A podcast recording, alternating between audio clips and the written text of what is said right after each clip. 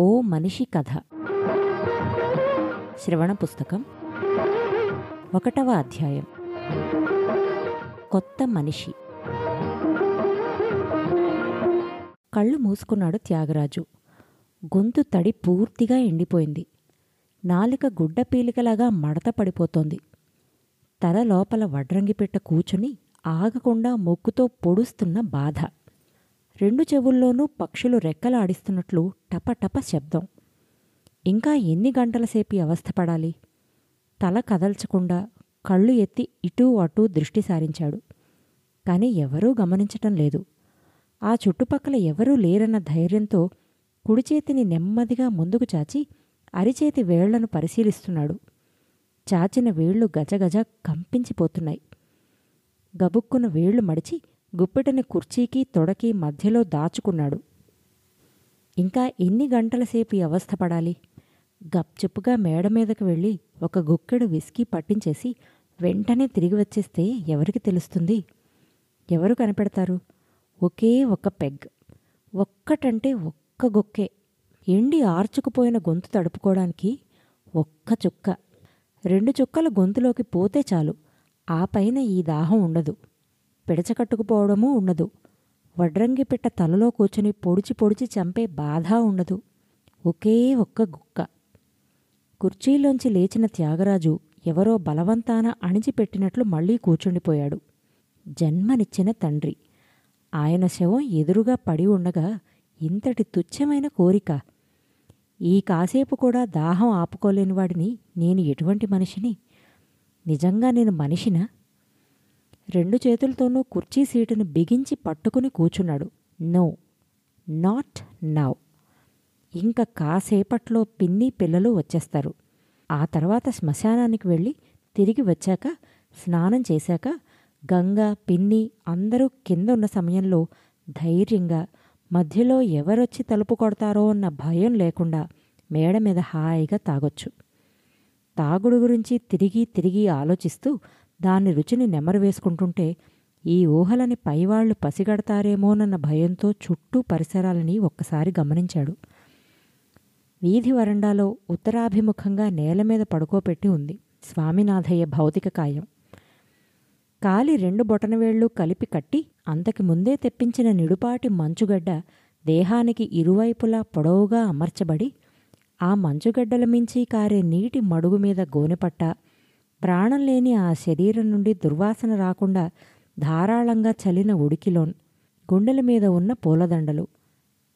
Not but at all ఈ మనిషి ప్రాణంతో ఉన్నప్పుడు ఒక గ్లాసుడు వేడి వేడి కాఫీ కలిపి ఇవ్వడానికి కూడా ముఖం మార్చుకునే గంగ ఈరోజు ప్రాణం లేని ఈ కట్టెకు వంగి వంగి శ్రద్ధగా చేస్తున్న సేవను చూస్తుంటే దుఃఖాతిశయంతో బిగిసిన అతని పెదముల వెనక నుంచి చిన్న నవ్వు తొంగి చూడటానికి ప్రయత్నిస్తోంది. నవ్వ ఈ సమయంలోనా? ఛ అసందర్భమైన ఆలోచన. జన్మనిచ్చిన తండ్రి వసారాలో ఉత్తర దిశగా తల పెట్టుకుని విగత జీవి అయి పడి ఉండగా కొడుక్కి నవ్వు రావడం సబబా? అలా ఎవరికైనా నవ్వు వస్తుందా? నవ్వాలనిపిస్తోందే. అలాంటప్పుడు ఎవరైనా ఏం చేస్తారు?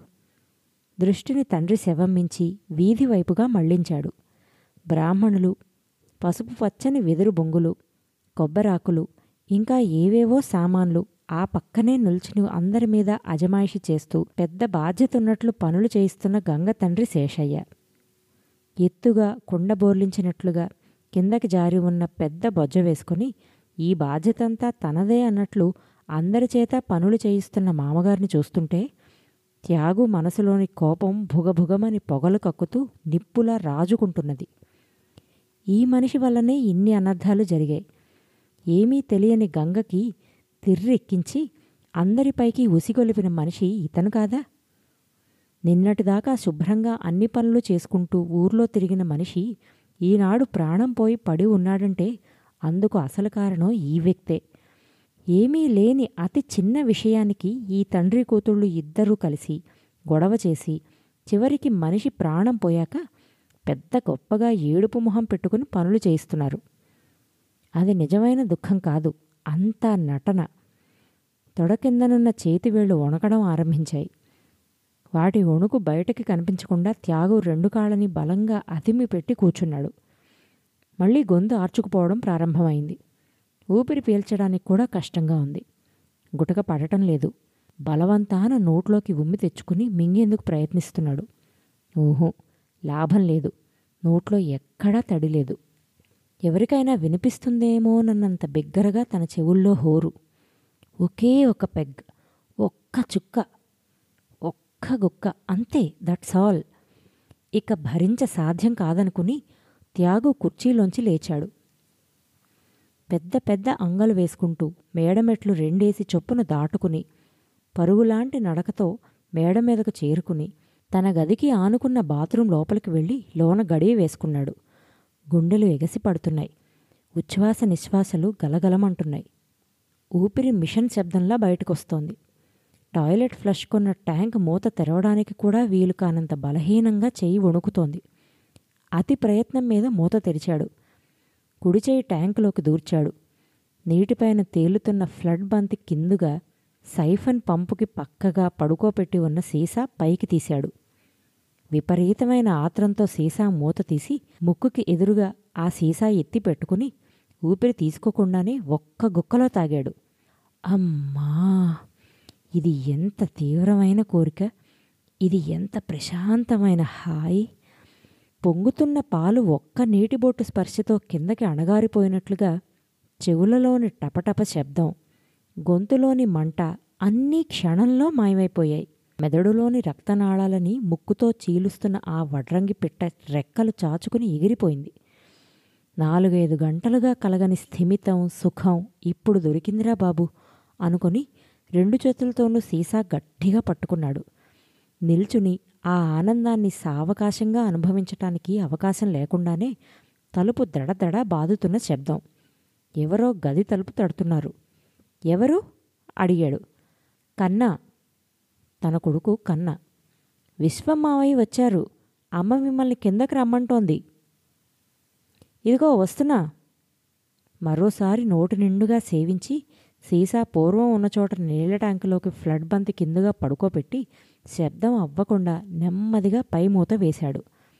ఈ బాత్రూమ్ ట్యాంకు ఎన్ని సంవత్సరాలుగా ఎన్ని రోజులుగా గంగని మోసగించడానికి ఉపయోగపడిందో తలుచుకుంటే అతనికి సంతోషం వేసింది. తన ప్రయోజకత్వానికి కాస్త గర్వం కూడా కలిగింది. గంగకి వెస్ట్రన్ స్టైల్ టాయిలెట్ ఉపయోగించటం చేత కాదు ఇష్టం లేదు కూడాను. బల్ల మీద కూర్చున్నట్లు నేను కూర్చోలేను బాబు. థూ నాకివేమీ అక్కర్లేదు బాబు. గంగకి కిందనున్న ఇండియన్ స్టైల్ టాయిలెట్ మటుకే నచ్చుతుంది. మేడ మీదనున్న టాయిలెట్ ఆమె ఉపయోగించటం అంటే అత్తి చెట్టుకు పువ్వులు పూసినంత అపూర్వం. మొగుడికి తాగుడు అలవాటు బాగా ముదిరిపోయిందని బయటపడ్డ తర్వాత గంగ మేడ మీద గదిని మూల మూల వెతికింది. ఆఖరికి గోడకున్న మేకు కన్నంలో కూడా సీసాల కోసం వేటాడి పట్టుకుంది. అయినా బాత్రూంలో ఈ స్థలం మటుకు కనుక్కోలేకపోయింది. ఈ ట్యాంక్ గంగ కళ్ళపడకుండా దాక్కుంది. బాత్రూంలోంచి బయటికి వచ్చే ముందు ఒక సిగరెట్ ముట్టించి నాలుగు సార్లు పొగ పీల్చి బయటికి వదిలాడు. కాలుతున్న సిగరెట్ పీక అలాగే నేల మీద వదిలాడు. విస్కీ వాసన ఈ సిగరెట్ పొగ కప్పేస్తుందన్న ఉద్దేశంతో నెమ్మదిగా తలుపు తెరిచి బయటకొచ్చాడు. రూమ్లోకి వచ్చాక డ్రెస్సింగ్ టేబుల్ ముందు నిల్చుని సెంటు పూసుకోవాలా? లేక ఆఫ్టర్ షేవ్ లోషనా? ఏది పూసుకోవాలి? అని క్షణకాలం యోచించి తండ్రి శవం ఇంట్లో పడి ఉండగా ఈ రెండు రాసుకోవడం బాగుండదని.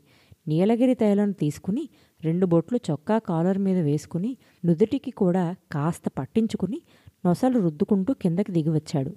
విశ్వమావయ్య మద్రాసులో తమకున్న కొద్ది మంది బంధువుల్లో ఒకడు. మావయ్యకి పక్కగా గంగ నిల్చుని ఉంది. కళ్ళలో కన్నీళ్ళు ముఖంలో దుఃఖం. పమిట చెంగు చేతిలో పట్టుకుని మధ్య మధ్య కళ్ళు ఒత్తుకుంటూ వచ్చే సంవత్సరానికి అరవై ఏళ్ళు పూర్తవుతాయి. షష్టిపూర్తి శాస్త్రయుక్తంగా చేసుకోవాలని ఎప్పుడూ అంటుండేవారు. ఎంతో ఘనంగా షష్టిపూర్తి చేసుకుంటానని అంటుండేవారు. అట్లా అంటూనే మమ్మల్ని అన్యాయం చేసి వెళ్ళిపోయారు మావయ్య. నా గుండెలు మండిపోతున్నాయి. నా బాధ ఎలా చెప్పుకోను? కన్న కొడుకు కళ్ళ ముందు పోవాలన్న ఆశతో కాబోలు. రాత్రికి రాత్రి బోటు మైల్లో బయలుదేరి ఇక్కడికి వచ్చి మాట్లాడుతూ మాట్లాడుతూ ప్రాణం వదిలారు. పిన్ని ముఖం ఎలా చూడను? అయ్యో నేనేం చేయను? ఎలా భరించని చెప్పండి మామ? గంగ మాటలు ఆ చెప్పే తీరు ఆ కంఠంలోని విచారం చూస్తుంటే యాగోకి తమాషాగా ఉంది. ముఖం తిప్పుకుని అటు తిరిగి నిల్చున్నాడు. విశ్వమావయ్య పది నిమిషాల తర్వాత బయలుదేరి వెళ్ళిపోయాడు. మావయ్య గుమ్మం దాటాడో లేదో ఆయన కనుమరుగు అయ్యేదాకా చూసి చుట్టుపక్కల ఎవ్వరూ లేరన్నది గమనించి గొంతు తగ్గించి చిరచిరలాడుతూ గంగ అడిగింది. ఏమిటి? ఏదో వాసన వస్తోందే? తలనొప్పిగా ఉంది. అందుకని నీలగిరి తైలం రాసుకున్నాను. ఇంకా మాట్లాడితే విస్కీ వాసన ఎక్కడ కనిపెట్టేస్తుందోనన్న భయంతో త్యాగు కాస్త దూరం తప్పుకుని వీధి వరండాలోకి వెళ్ళి కూర్చున్నాడు. వీధిలో వాళ్ళు చుట్టుపక్కల వాళ్ళు స్నేహితులు ఉన్న ఒకరిద్దరు బంధువులు అందరూ ఒక్కొక్కరే వచ్చి వెళ్ళిపోయారు. వీధి గుమ్మంలో అన్ని ఏర్పాట్లు సిద్ధంగా ఉన్నాయి. పిన్ని వచ్చి రావడంతోటే శవాన్ని తీసుకెళ్ళిపోవచ్చు. మళ్ళీ ఎవరైనా వచ్చే లోపల కాస్త ఏదైనా పుచ్చుకోండి నాన్న కొంచెం ఎంగిలి పడండి. గంగ రహస్యంగా తండ్రిని పిలుస్తోంది. శేషయ్య లోపలికి వెళ్ళాడు. చెట్టంత మనిషిని రుబ్బురోల్లాగా నేను కూచుని ఉంటే తిన్నావా చచ్చావా అని అడగకూడదా? కాస్త ఎంగిలి పడండి అని నోరు తెరిచి నన్ను పిలవకూడదా? తండ్రి ఆకలి గుర్తించగల ఆడదానికి మొగుడాకలి గుర్తుకు రాలేదా? గాడిద ఒళ్ళు బలిసిన గాడిద. తనకి డబ్బుంది. సొత్తంతా తనకే ఉందన్న అహంభావం. త్యాగుకి ఒళ్ళు తగలబడిపోతున్నది. గడియారం వంక చూశాడు. రెండు గంటలైందా? పిన్ని పది గంటల రైల్లో బయలుదేరిందన్న కబురు తెలిసింది. పది ఆరు అంటే నాలుగు గంటలకు ఇల్లు చేరుకుంటుందన్నమాట. నాలుగింటి లోపల పిన్ని ఇక్కడికి చేరుకోలేదు. పైకి వెళ్ళి మరో పెగ్గు వేసుకుంటే ఎలా ఉంటుంది? రుచి మరిగిన నాలిక విస్కీ రుచి అయస్కాంతంలాగా లాగుతోంది. రెక్కలు చాచుకున్న పక్షిలా త్యాగు లేచాడు. వసారాలో ఉన్న గంగతో తలనొప్పిగా ఉంది. మేడ మీద ఉంటాను. పిన్ని రాగానే పిలు అంటూ ఆమె సమాధానం కోసం ఎదురు చూడకుండానే పైకి వెళ్ళిపోయాడు. బాత్రూం తలుపు లోపల గడియ పెట్టుకుని సీసాను బయటకు తీసి ఒకే ఒక్కసారి దట్స్ ఆల్. ఈ ఒక్కసారే అన్న నిర్ణయంతో తాగడం మొదలుపెట్టాడు. గంగ చూపిన అలక్ష్యం మనసులో భూతంలాగా గంతులేస్తున్నది. రెండో పెగ్ గొంతులోకి వెళ్ళిందో లేదో గబుక్కున చచ్చిపోయిన తల్లి ముఖం జ్ఞాపకం వచ్చింది. పొంగుతున్న చారుని గిన్నెతో సహా తన తల్లి ముఖం మీద విసిరి కొట్టడం గంట్లు పడేటట్టు తన తొడ మీద గోళ్ళతో గిచ్చటం అమ్మ చచ్చిపోయి ఏడాది కాకుండానే సిగ్గు లేకుండా పెనిని పెళ్ళి చేసుకుని తీసుకురావడం మనసులో అణిగి మణిగి ఉన్న ఈ జ్ఞాపకాలతో సీసాలోని విసికి నాలుగో వంతు దాకా వచ్చేసింది. రెండు మూడు సార్లు కొడుకుని పంపింది తండ్రిని పిలుచుకురమ్మని. ఎంతకీ రాకపోతే గంగ తనే వచ్చి ఏం చేస్తున్నారా బాత్రూంలో? పిన్నొచ్చింది తలుపు తెరుచుకు బయటికి రండి అంటూ గంగ గబగబా తలుపు తట్టడం మొదలుపెట్టింది. ఇదెవరు? నన్ను అదిలించటానికి? అది పిలవగానే కుక్కపిల్లలాగా వెనకాతల పరిగెడతాననుకుంటోందా? అన్న ఆలోచన తలెత్తి అలవాటు ప్రకారం తాగుడు జోరు హెచ్చింది. సాధువైన త్యాగులోంచి ఒక మూటు మనిషి పునర్జన్మ ఎత్తాడు. మేకపిల్లలోంచి సింహం జన్మించినట్లు నెమ్మదస్సుడైన త్యాగులోంచి ఒక కొత్త మనిషి జననమొందాడు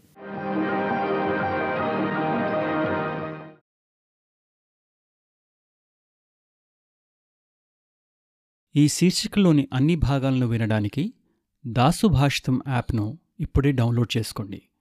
లింకు డిస్క్రిప్షన్లో ఉంది. ప్రపంచవ్యాప్తంగా తెలుగువారు ఇష్టపడే అతిపెద్ద తెలుగు శ్రవణ పుస్తకాల యాప్ దాసు భాషితం.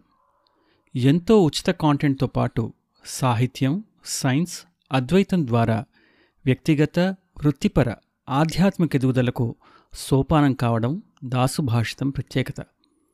మరిన్ని మంచి శ్రవణ పుస్తకాల కోసం దాసు భాషితం యాప్ను గూగుల్ ప్లేస్టోర్ యాపిల్ యాప్ స్టోర్ల నుండి నేడే డౌన్లోడ్ చేసుకోండి.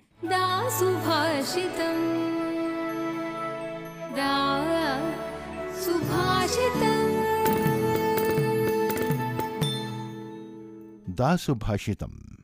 సమగ్ర శ్రేయస్సుకు సోపానం. W W W dot Dasubhashitam dot com